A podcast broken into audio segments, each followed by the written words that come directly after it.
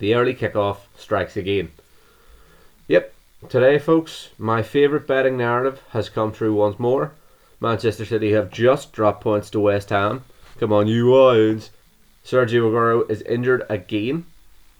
I'm not sure that bloke has any actual ligaments anymore, but fair play. Pep Guardiola remains bald, and he also remains fraudulent. So narratives in the early kickoff, they're looking pretty strong. We also have UFC this evening, which is huge. But before that, I must mutter an apology. As you know, the early kickoff is something you can never bet, including those pesky Ukrainian ones in Europe. I'm talking to you, Real, dropping points to Shakhtar during the week. But in my haste and my lack of research the game times today I accidentally bet on the early kickoff. And I know what you're thinking. That's a cop out now. You obviously knew City were playing early. Everybody knew City were playing early. You saw it in your fantasy Premier League. I'm thinking, don't take me for a bloody idiot. Of course I knew City were playing early. I'm talking about betting on Atalanta in the Serie A early kickoff. I know. You're thinking, nah, they played midweek. That was my fucking thinking. That was my thing, and I thought, oh, hopefully they'll get that pesky late kickoff that the Serie A loves so dear that seems to be reserved exclusively for Juventus versus Roma games. That pesky late kickoff. Bastards. Instead, they were on. I don't know how. I don't know how early it was. I'm really certain I, I had just, I had just woken up, and Atalanta had already been pumped three one by Sampdoria. It hurt me. They were in a lot of my accumulators, I'm not gonna lie. But you know which one they weren't in? The one that matters. The SSS over 6.4 fourfold parlay. We all know this is a bet we're all we're all sitting down to take notes for. We're all thinking he was three or four last week. Three or four last week on over Ravens bets. Whew. He's pretty good. And his one loss was slightly biased to him against the zombies. So this week he's got to go one better, surely. He's got to swing ding out the park. That's what this week's accumulator is going to be. We've also got a further discussion on UFC 254, where Khabib Nurmagomedov from the Ali Abdelaziz camp of PED abusers allegedly goes up against just an American folk style wrestling Gaethje. It's a huge fight. This this is probably going to be the biggest card of the year. I am massively excited, and it's not a late night one because it's on my favorite place on the planet, Fight Island, sponsored by Ferrari. Where, come on, huge narratives. Joe Rogan probably won't be there. Even better a, a massive event, not not commentated by Joe Rogan. My prayers are starting to be answered. I'm gonna get right into this. Uh, we've got Manchester United playing in two hours. Crystal Palace are currently beating Fulham 1 0, last I saw. So I'm going to try and get through this as quick as possible. You could be looking at a 33 minute episode this week. There you go. There's your first minutes reference in a while. I know you've missed them. And then I will be sitting with the football on the big screen, the UFC on the laptop, and whatever German fixture I can get on BT on the phone. I love these games. Basically, where tonight's concerned, I'm not really going to get into any real breakdowns of the prelims or any of that shite. Uh, although my MMA DFS for the night is looking strong. Looking like the sort of thing that's that's going to prove me to be a key contributor in MMA circles. Because I'm just a bloody genius. I will really only comment on Bobby Knuckles, who I do believe is getting it done tonight, probably via decision, against Jared Heavy Hands Cannonier. And then later tonight, we will have a new UFC lightweight champion. Oh, we most certainly will. I'm going to integrate one of our friend of the show topics into this segment because friend of the show Jack Flanagan and stayer up for one UFC event a month. Jack Flanagan. Oh, he'll be. The, there'll be some messages exchanged between me and him tonight. And depending on how the fights go, they'll either be very nice or they will have a bit of a you're a fucking aged tinge. But Jack Flanagan knows me very well. Very good friend of mine. Love him very dearly. And he has me exactly down pat when his topic was Who do you have for Saturday and why is it a Gaethje decision? Well, Jack, you're exactly right. It's a Gaethje decision. And I think you know exactly why it's going to be a Gaethje decision. Dominating inside calf kicks. You're going to see the first round. The commentators are going to be saying, there's already a red welt on Nurmagomedov. Everybody knows as soon as there's a red welt on someone's leg in MMA, the fight's already over. The fight is already over. And even better, if he switches to southpaw to hide the leg, whew, it's over. It's over, ladies and gentlemen. I think Gaethje could could very well win the decision.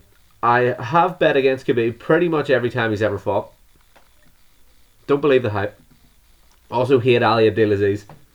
Uh, so there's a slight bias there. But Khabib is obviously a massively dominant, undefeated, probably best MMA grappler of all time. And he is Russian, so there are certain accusations that could be leveled at that country in the past over a certain abuse of a certain performance enhancing drug that would be likely to increase performance in a wrestling sphere. But obviously, the Russians have never been proven to do that sort of thing.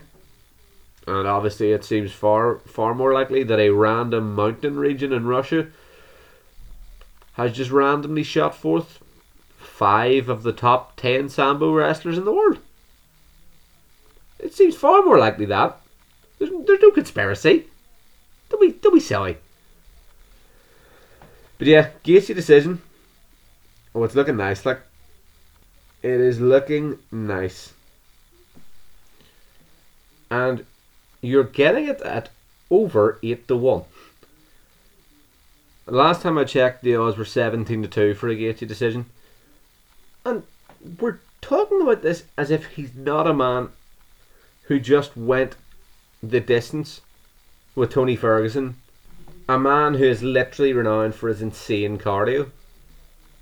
So Gaethje clearly can go the distance. He's also got tremendous power and has shown a proficiency with his striking to a really new level recently. In his last few fights, Gaethje has looked incredible. Also, you realise this fight is going to devolve into boxing that will most certainly not be clean. There will be a lot of dirty outside the clinch boxing, maybe some even inside the clinch boxing. And Gaethje has incredible power, and as I said, has proven that his striking is really, really improving. He also was you don't need to you don't need to hear me say that Justin Gaethje's got incredible wrestling pedigree because the commentators are going to say it 15 times in the first 14 seconds of the fight. Collegiate wrestler Justin Gaethje will be mentioned. Don't you worry about it. And will his American folk style be able to trump the Sambo wrestling superstar? Gaethje's takedown defense has always been pretty excellent. I think he's He's never fought anyone of Khabib's pedigree. Like we always say, oh, this fighter surprisingly good against takedowns, and then they fight Khabib and they get mauled. But you'd have to say the reason why I've always touted the Tony Ferguson fight is because of how much damage Tony can do off his back. There's a chance Gaethje doesn't make it to his back.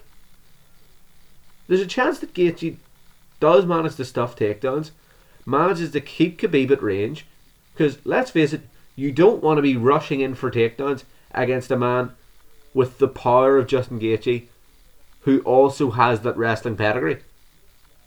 Like you can push through the shots on the way in against an Edson Barboza, who you know once he gets on the ground is essentially a CPR dummy, or Conor McGregor, who once he gets on the ground starts moving like that bloke he punched in the pub trying to get out of the bath. But of, of course, McGregor, uh, a brown belt in jiu-jitsu, by the way, under Dillon Danis's mighty tutelage, needs to focus more on the offensive jiu-jitsu game in that rematch, though, which will probably happen in 2026. I really do like Justin Gaethje's fighting style. As you know, I'm a big Tony Ferguson guy. Gaethje eviscerated him.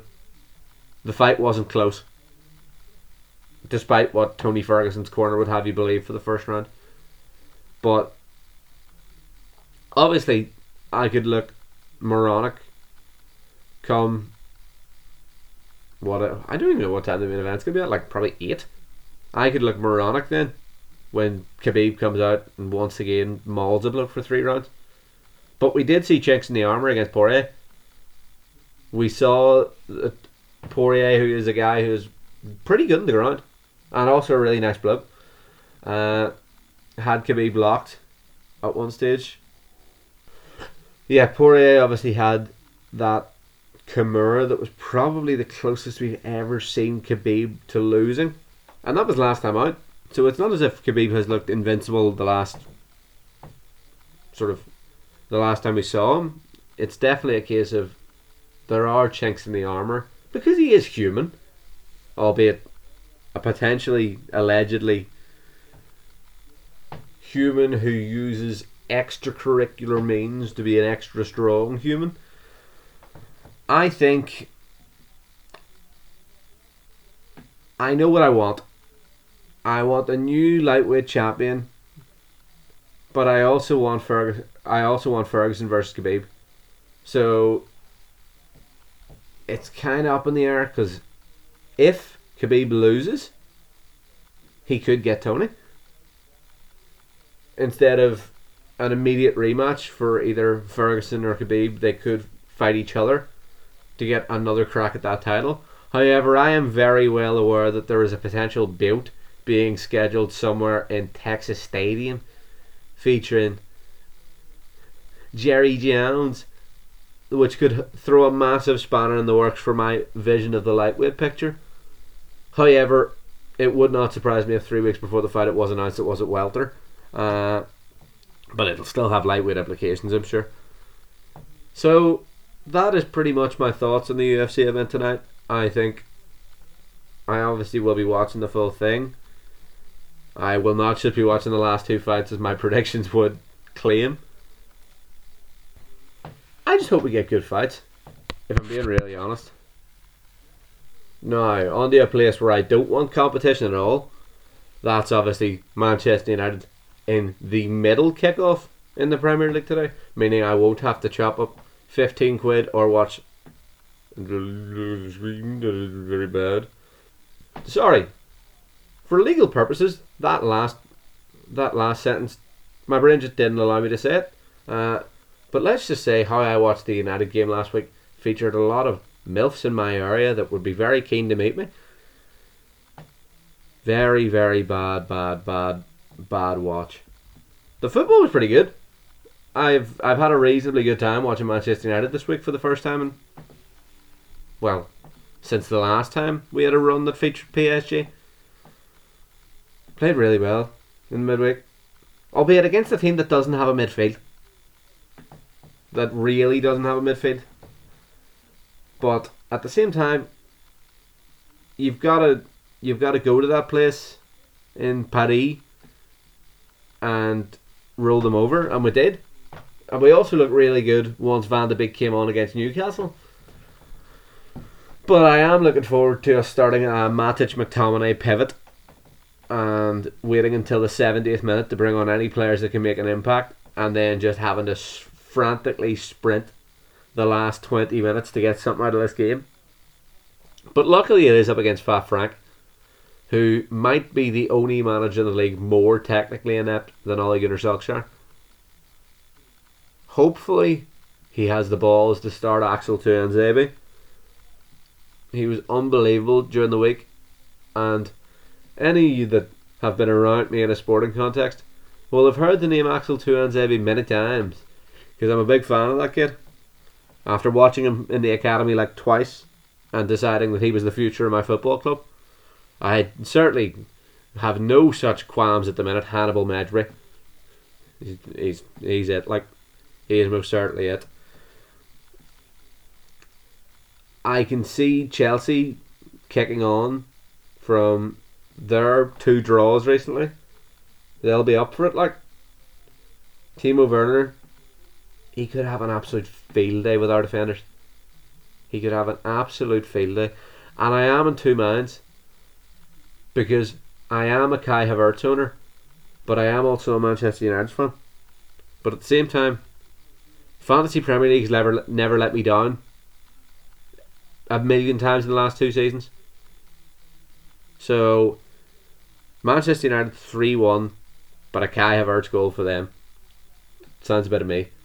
Rashford two, by the way. Rashford two, huge fancy Premier League day for me coming. I really, really want the way we played in Paris to be the new ethos. Just defending en masse so you can't isolate the fucking awful individual defenders we have. That sort of swarm defending with Wan-Bissaka. Wan-Bissaka looked amazing.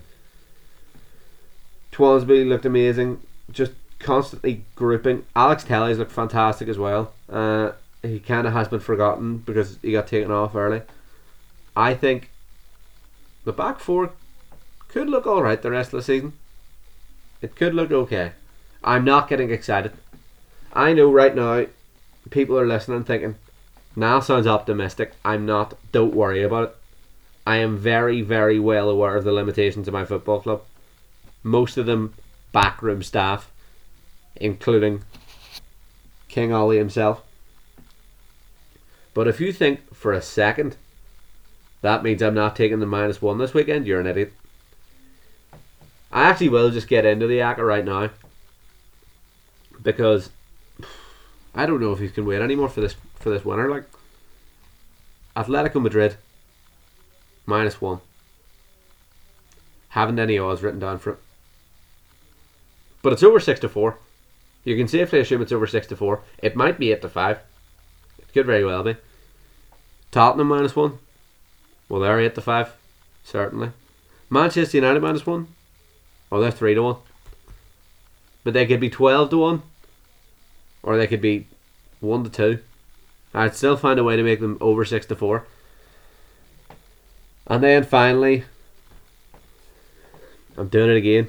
Celtic minus one. If they scalp me again this week, I am going. I'm going to Glasgow, and me and Lurgan Klopp are going to have words. If he comes out in a, if he comes out in a back three, the bet's dust, and I am angry, angry. But yeah, that bet pays out at seventy to one. This episode is being recorded on the twenty fourth of October, so the stake will be two forty. As as we know, twenty four divided by ten. I don't need to do the math for any. of Few good fixtures tomorrow as well, or maybe Monday, because I really haven't looked at the time constraints. I know Arsenal play Leicester and Wolves play Newcastle. I think Arsenal probably continue their pretty good start to the season after just scraping by Rapid Vienna and their fans deciding Thomas Partey is the second coming of Christ. But yeah, to each their own. To each their own.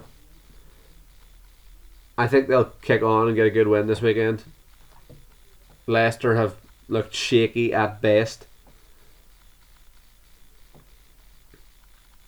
Then you've got Newcastle, who've been playing pretty well. Like for 85 minutes of last week's game, they held United in really well, kept them at bay, scored obviously. I don't know if I'd be wrong if I said that Ole Gunnar Solskjaer wasn't even the best manager to play for United in the 90s. Because Steve Bruce is. He has an actual set of tactics. Yes, they are from 1941, but he implements them well. He coaches the team properly to follow out those tactics. And he's made a couple of very reasonable signings. As he always has done at any club he's gone to. He's always had a reasonable start and then he does capitulate at some stage. But I don't know if Bruce wouldn't have been a better hire than Solskjaer. Yes, we would have been playing the flap, the IKEA flat back four football, but probably would have got more wins. Pogba would probably be playing centre half. Is the only thing. Okay, I think I think I'm pretty much done on football this week. El Clasico was going on as we speak. I would expect uh, there to be a reasonably high scoring affair. Madrid were pretty good odds. I think I have them in one bet that is already dead because of Atalanta.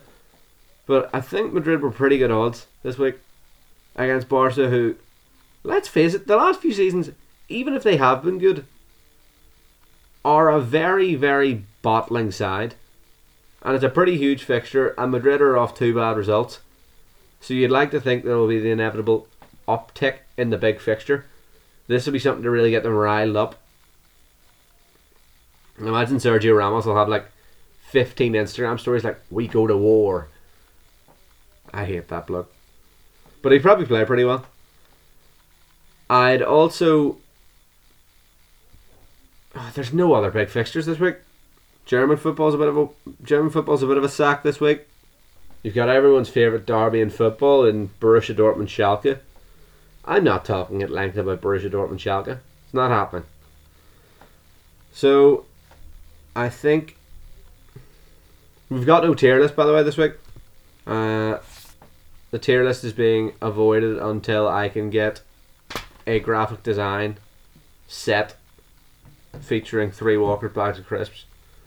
I think I think you know which friend of the show I'll be going for for it. Uh, I just need to message him at some stage this week. Maybe give him some fantasy Premier League advice. He's had a bit of a dud few weeks. So if that's the case, and there's no tier list, then I suppose we got to get into friends of the show. And this week Old McCoy decided to try and get me to bite again.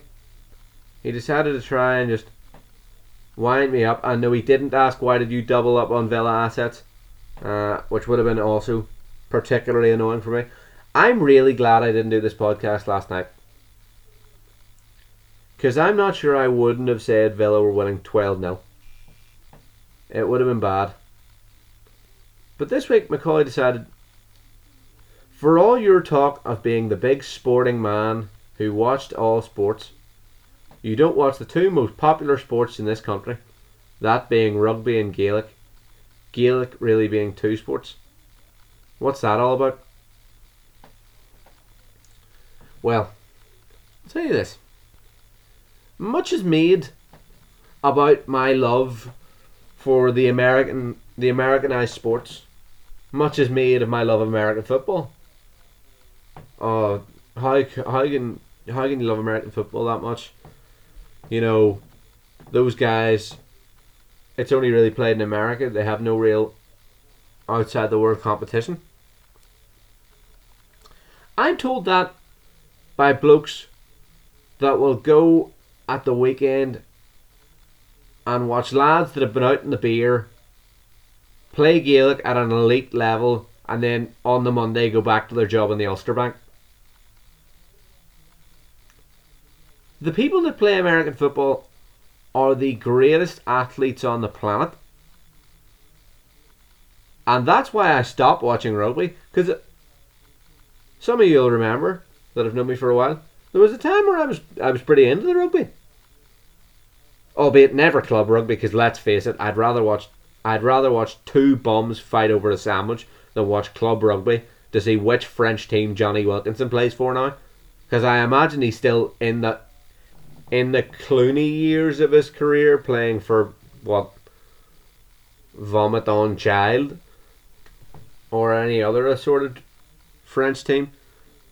American football really did take over the rugby space in my in my sporting brain because once you see a guy like Saquon Barkley who would probably be one of the strongest people in rugby whilst also being the fastest? You just can't really you can't really back rugby as a sport after that. There's also slightly more excitement in American football because you don't have grown lads holding other grown lads up whilst taking a throw in. So that's why rugby stopped being for me, and instead I moved over to a sport where there's actual excitement. The athletes are 10 times better, and I never have to listen to former excellent England coach Martin Johnson, of course, who, you know, he captained them in 2003. You know, he captained them in 2003. Also, I don't want to watch a sport where England are good. I have no idea what the obsession with rugby in this country is about. Potentially from the Dublin mob, who are all, well, English anyway. They're also pretty good at Gaelic. Hmm, so it's always as if places with a very typically English background are quite good at rugby and Gaelic. Hmm. Maybe that's why I've, chosen to avoid those topics. Maybe because of also the the sort of people that play rugby in Belfast. Uh, just it's it's merely it's merely a suggestion, merely a suggestion. Uh, yeah, I watch I watch Gaelic. I'm not watching I'm not watching club versions of either sport. So I don't know why I'd watch I don't know why I'd watch either sport. Like if the club version of either of your sports ever improves to a level where they aren't absolutely catastrophically bad as a product, then maybe I'll start watching. But like, what what do you want from me, Macaulay? Do you want me to say, "Oh, I prefer football because it it's better because it's a better sport because better athletes play it because it's more worldwide so you know you're getting more competition so there's a bit of unpredictability to it like let's let's not let's not pretend that the best six nations in rugby have changed in the last 50 years. Like, let's not pretend that. Because they haven't. As for Gaelic, let's not pretend that the last nine footballing All Irelands haven't been a two horse race. Potentially for even longer. There is no competition at the top level of either sport you will get good games. Like you'll get good finals. But how many times have we seen absolute blowouts in All Ireland semi finals in the last few years? Apart from when, of course, the GAA rigged several of them to get draws to double their revenue, allegedly. But that doesn't seem like the sort of sport I want to I want to put my time into. Does it? A sport where it is obviously a case where one team is so much more dominant than every other. And Lord knows I've seen the articles saying how much money the Dubs get for their Gaelic team. So they're going to get even more dominant in future. Because not only do they have the best players currently, they have the best infrastructure. Why would I invest my time into that sort of sport? So I can watch Cross Crossmaglen playing play in the club field. Not for me. I have far too little time where sports are concerned these days. I'd rather watch sports that are at least a modicum of unpredictability. Even though with World Pro Bowling Championships, you can't always expect Jason Belmonte to be up there. He's the, he's the best there ever was. But as for the two sports, no, they're not for me. And I can still be the premier sporting man in the country whilst not watching either of them. It's it's no issue. Because you know I could have a possible conversation with anyone on both of them. I can more than clearly pass myself on either sport. That doesn't mean it's the sort of sport I want to invest a lot of my time into. When, frankly, the American products eat and shit them both. Simple as. As for me, I've been your captain, Niall Murray. You've been flying Sissy Solo. Good night.